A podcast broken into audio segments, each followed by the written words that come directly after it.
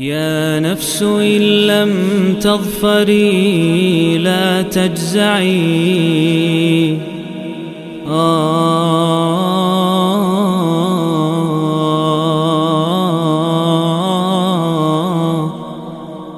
Bismillah, walhamdulillah, wassalatu wassalamu ala rasulillah wa Masih bersama serial 114 hari menyambut bulan Ramadan Dan kali ini bersama surat ke-14 surat Ibrahim alaihi salam Kembali surat-surat yang berawalan Alif Lam Ra Setelah sebelumnya terseling surat Ar-Ra'd yang berawalan Alif Lam Mim Ra Jadi Yunus Alif Lam Ra Hud Alif Lam Ra, Yusuf Alif Lam Ra.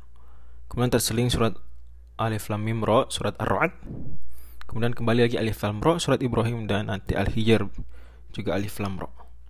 Dan sudah disebutkan sebelumnya bahwa di antara hikmah Alif Lam Mim Ra dia uh, ada mimnya ya adalah mengisyaratkan tema besar surat tersebut yaitu perubahan perubahan yang kuat menuju uh, yang lebih baik.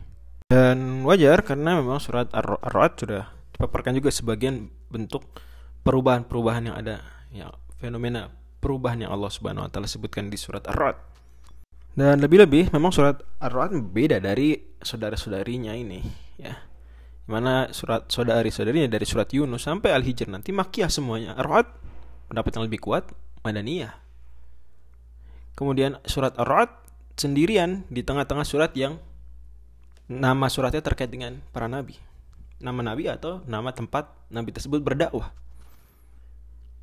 Arwat enggak. Kemudian surat-surat di sekeliling Arwat, surat-surat yang dia uh, menceritakan nabi-nabi tertentu secara khusus. Maka sampai-sampai nama suratnya pun nama nabi. Adapun surah Ar-Ra'd memang menyebutkan tentang para rasul secara umum, tapi tidak disebutkan namanya. Walaqad istuhzi'a bi rusulin ayat 32. Suh para rasul telah dicemooh Walaqad arsalna rusulan min qablika wa ja'alna lahum azwajan wa dzurriyyah. Kami telah utus para rasul sebelum engkau, kami berikan pada mereka istri dan anak. Ayat 39. Tapi tidak disebutkan siapa rasul dan nabinya. Nah, adapun surat Ibrahim alaihissalam, maka polanya kembali lagi. Memang penting diingat bahwa surat Ibrahim tidak turun setelah surat Nabi Yusuf. Artinya surat Yunus, surat Hud, surat Yusuf kan berturut-turut turunnya. Adapun surat Ibrahim tidak. Surat Ibrahim turun setelah surat Nuh dan sebelum surat Al-Anbiya. Dari sini juga kita bisa petik hikmah lain ya. Bahwa ya Nabi Nuh, semua nabi setelah Nabi Nuh itu dari keturunan beliau.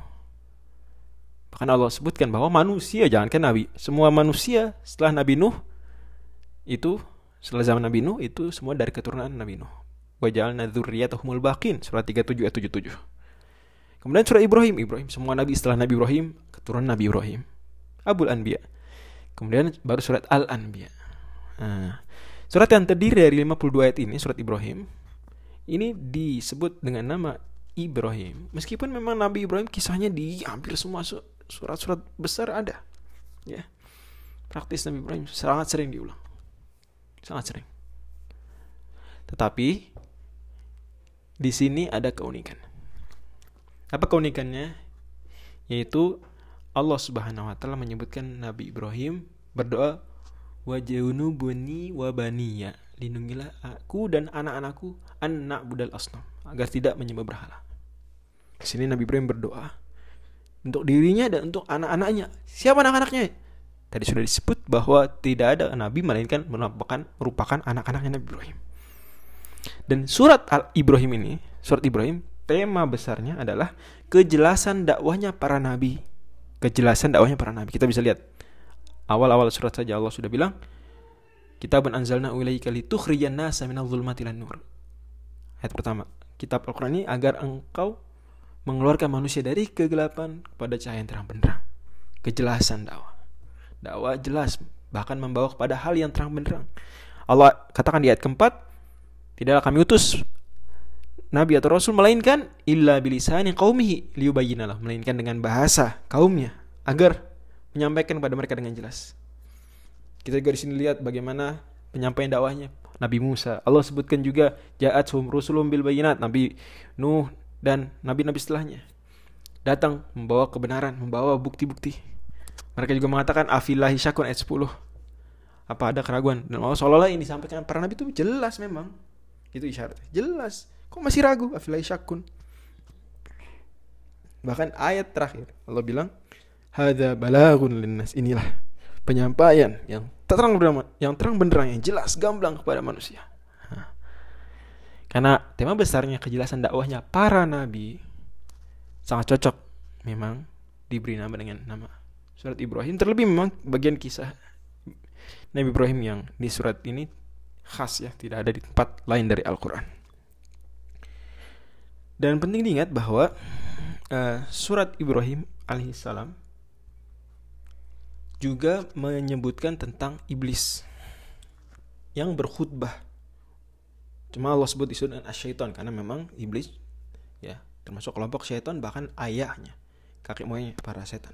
Kata Allah, "Wa qala asyaitanu lamma qudiyal amr, innallaha wa'adakum wa'adal haqqi wa wa'adtukum."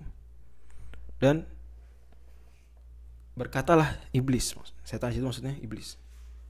Ketika semua perkara sudah diputuskan, sungguhnya Allah menjanjikan buat kalian innallaha wa'adakum wa'adal haqq janji yang benar Allah telah janjikan pada kalian.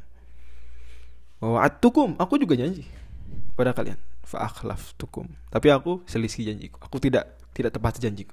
Di sini ya di ayat yang cukup panjang ini ayat ke-22 Allah Subhanahu wa taala sebutkan iblis pun seperti mengafirmasi bahwa dakwahnya para nabi itu jelas. Makanya iblis bisa bilang, Inna Allah wa'adakum adalah hak sungguh. Allah menjanjikan buat kalian semua janji yang benar.